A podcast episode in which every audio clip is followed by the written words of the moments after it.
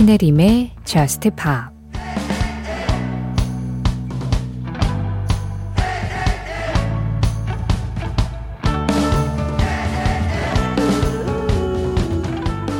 그 실루엣은 내가 잊을 수 없는 밤을 만들어.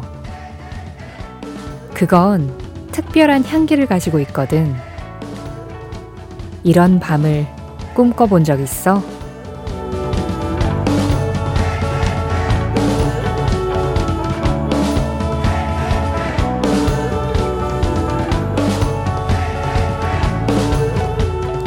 A Night Like This 카로 에메랄드의 노래로 신혜림의 Just Pop 시작합니다. 신혜림의 Just Pop 오늘도 두 곡의 노래로 시작해봤습니다.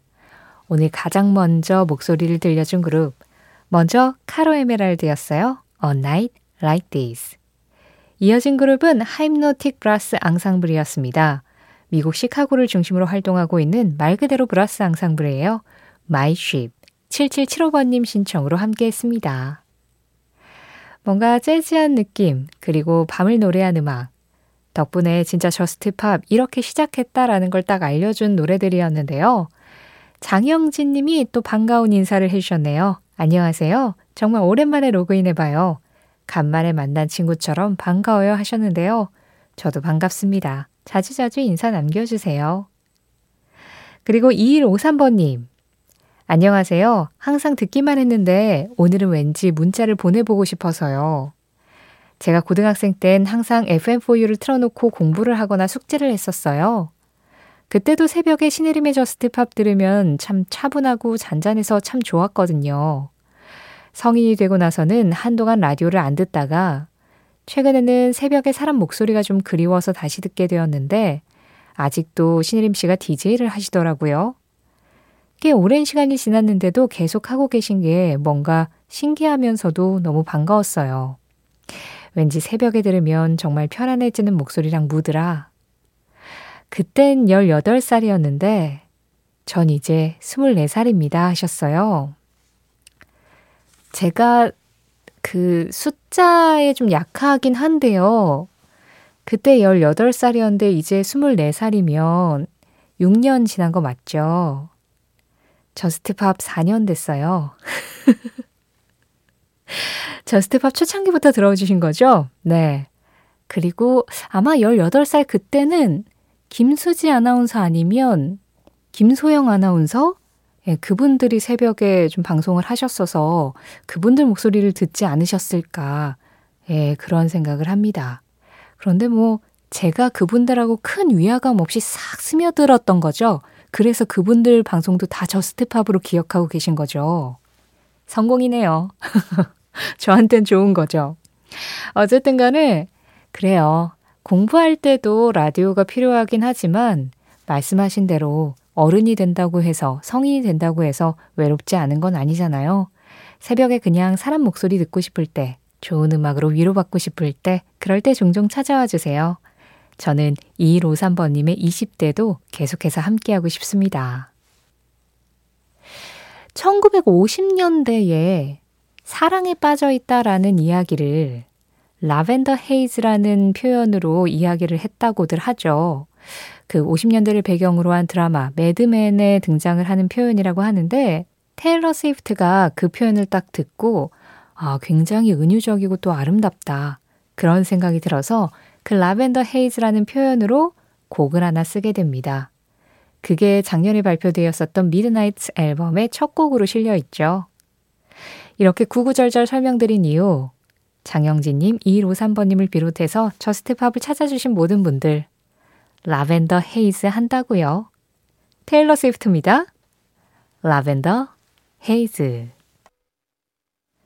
테일러 스위프트의 Lavender Haze에 이어서 들으신 음악은 팝음악계에서 테일러 스위프트와 아주 절친으로 유명하죠. 세레나 고메즈, Lose You To Love Me였습니다. 신혜림의 JUST POP 참여하는 방법 안내해 드릴게요. JUST POP에 하고 싶은 이야기, JUST POP에서 듣고 싶은 음악, 이쪽으로 보내주시면 돼요. 방송 진행되고 있는 새벽 1시부터 2시 사이에 문자 샵 8000번 열려 있습니다. 짧은 문자에 50원, 긴 문자와 사진에 100원의 정보 이용료 들어가고 있고요.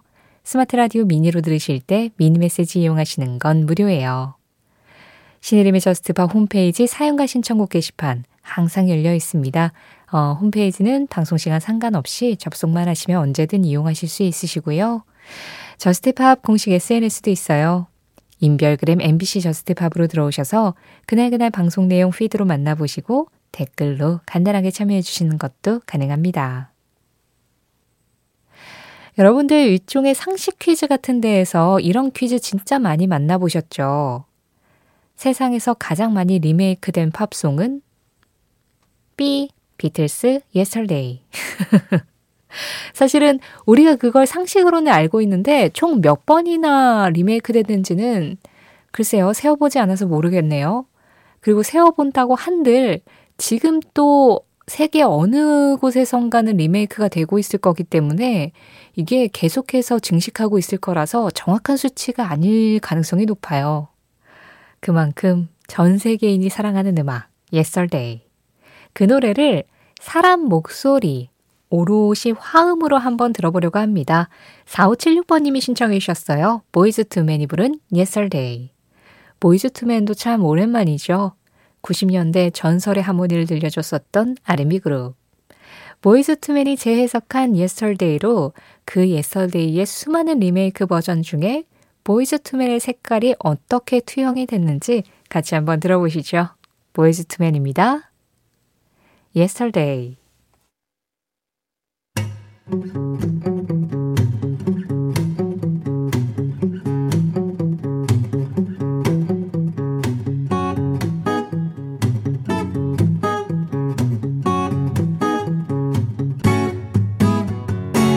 신혜림의 JUST POP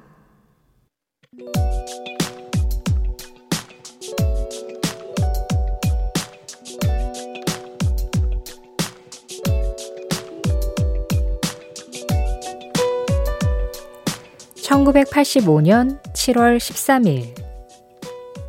이날 영국 런던의 웸블리 스타디움과 미국 필라델피아의 존 F 케네디 스타디움에서는 아프리카의 기아와 난민을 위한 자선 공연 Live Aid가 동시에 열렸다.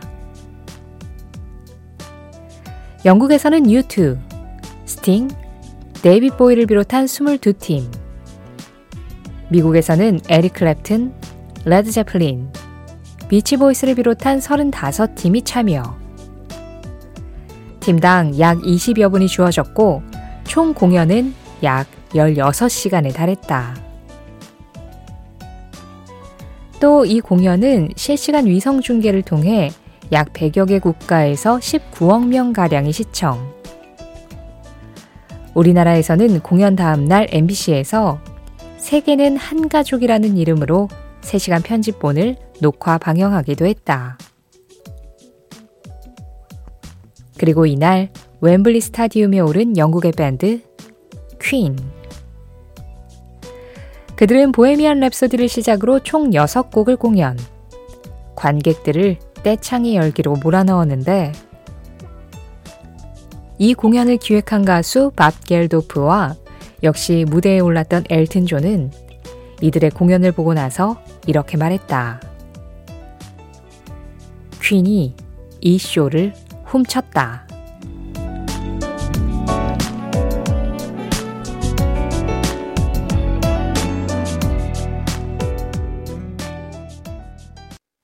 그 장면, 그 음악. 오늘은 1985년 7월 13일로 가봤습니다. 퀸의 Hammer to Fall과 함께 Live Aid 현장 지금 잘 느끼셨나요? Hammer to Fall, Live Aid 버전이었습니다. 오늘 라이브 특집이 아닌데도 그냥 딱 이 한 곡 들었을 뿐인데 그냥 지금 라이브 특집인 것 같죠? 이 라이브의 힘이에요. 어, 그때 당시 Live Aid 공연 당시 퀸은 Bohemian Rhapsody를 시작으로 해서 Radio Ga Ga to Fall, Crazy Little Thing Called Love, We Will Rock You, We Are the Champion 이렇게 여섯 곡을 불렀습니다. 그런데 그 중에서 Hammer to Fall을 고른 이유가요. 앞에 에오 이거 들려드리려고요. 여기서부터 Hammer to Fall까지 이어지는 그 라인이 퀸 공연의 뭐 정점이었다고도 할 수 있을 것 같아요. 사실 이 장면은 영화 Bohemian Rhapsody로 확인하신 분들도 많으시죠. 그 Live Aid 공연이 뭐 80년대에는 워낙 대단한 공연이었지만 그냥 점점 역사 속으로 잊혀져 가다가 그 Bohemian Rhapsody가 개봉을 하면서 그 영화 안에서 Live Aid 공연 장면이 굉장히 생생하게 그려져가지고 다시 한번 좀 화제가 됐었고요. 그래서 그 영화 Bohemian Rhapsody가 2018년 개봉이었잖아요. 워낙에 난리였어가지고 그 여파로 왜 제가 앞서서 말씀드렸잖아요. 그 Live Aid 85년 당시에 MBC에서 세계는 한 가족이라는 이름으로 3시간 편집본을 녹화 방영을 했었다고. 그 예전 자료를 찾아내서 2018년 11월쯤에 지상 최대의 쇼 Live Aid였나 지상 최대의 공연 Live Aid였나 그런 제목으로 배철수, 임진모 진행, 신혜림 대본으로 한번 전해드린 적이 있습니다. 그래서 진행자 두 분이 그때 당시 Live Aid에 대한 설명을 이렇게 해드리고 공연도 같이 보고 그랬었는데요. 어쨌든 정말 대단한 공연이었죠. 그 1984년에 라이브 에이드가 불렀던 Do They Know It's Christmas 영국 가수들 중심으로 이 아프리카 자선을 위해서 불렀었던 노래였죠. 지금도 크리스마스쯤 되면 자주 신청이 들어오는데요. 그 자선 음악을 만들고 그 일환으로 계속해서 이 공연까지 열었었던 거였습니다. 무엇보다 많은 가수들이 참여하긴 했지만 영국과 미국에서 동시에 같은 날에 그 공연을 열었다는 것도 참 대단한 거였는데요. 그래서 그때 당시에 필 콜린스는 영국에서 일단 공연을 하고 시차가 있잖아요. 그래서 비행기 타고 바로 미국으로 날아가서 미국에서 한 번 더 공연을 했다고 합니다. 예, 유일하게 양쪽 무대에 다 선 사람은 필 콜린스였어요. 진짜 대단한 열정이죠. 자, 오늘 그 장면 그 음악. 오늘은 1985년 7월 13일 Live Aid 공연 현장을 찾아가 봤고요. 그리고 그 Live Aid 현장에서 불렀었던 퀸의 음악 Hammer to Fall까지 같이 들어봤습니다.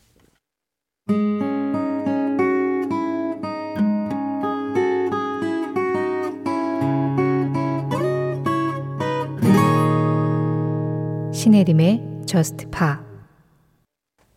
노래 두 곡 이어서 들었습니다. 지금 막 끝난 이 음악 KT Tunstall Other Side of the World이었어요. 김성민님 신청곡이었고요.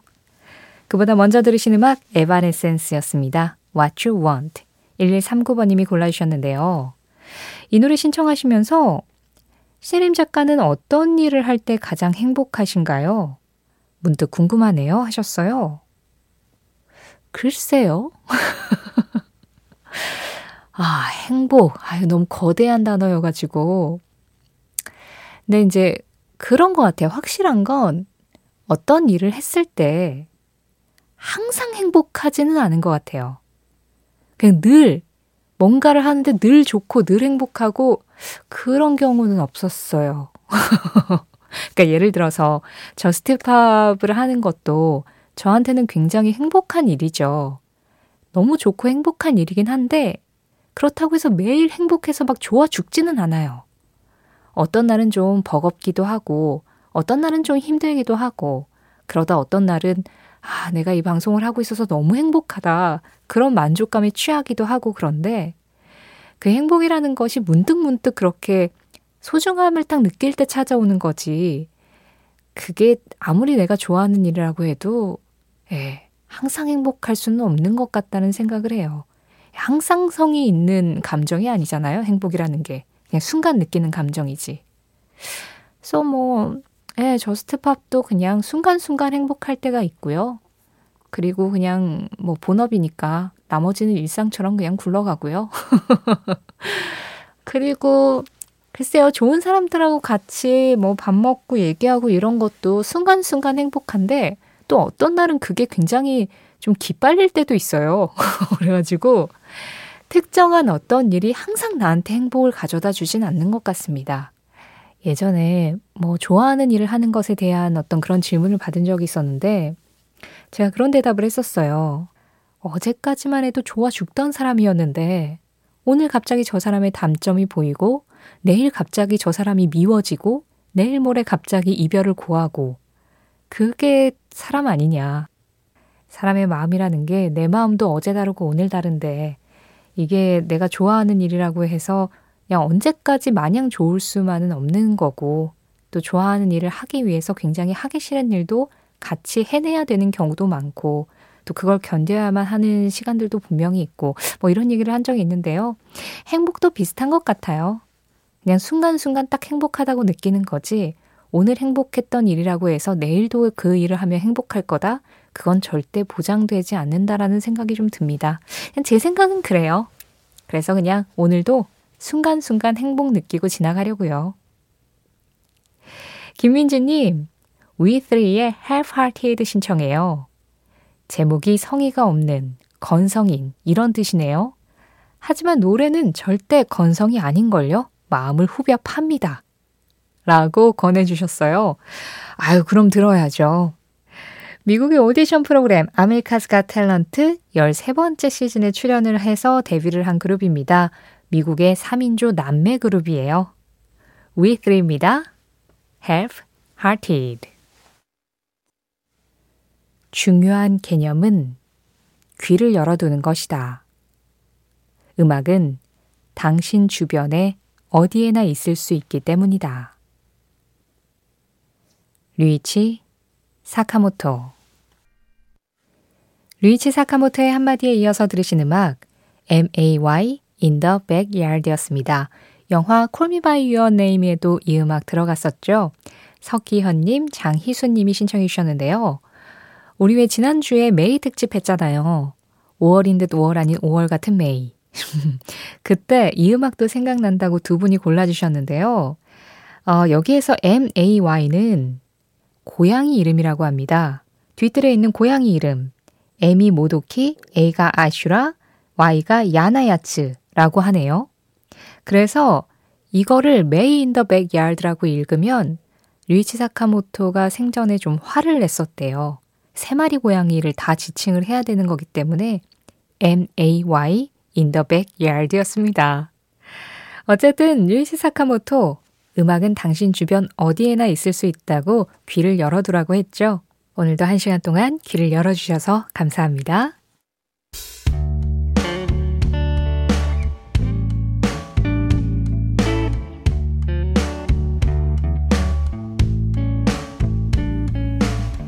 Just Pop 오늘 마지막 곡입니다. Peter Malick Group featuring 노라 존스 New York City 이 음악 전해드리면서 인사드릴게요. 지금까지 Just Pop이었고요. 저는 신혜림이었습니다.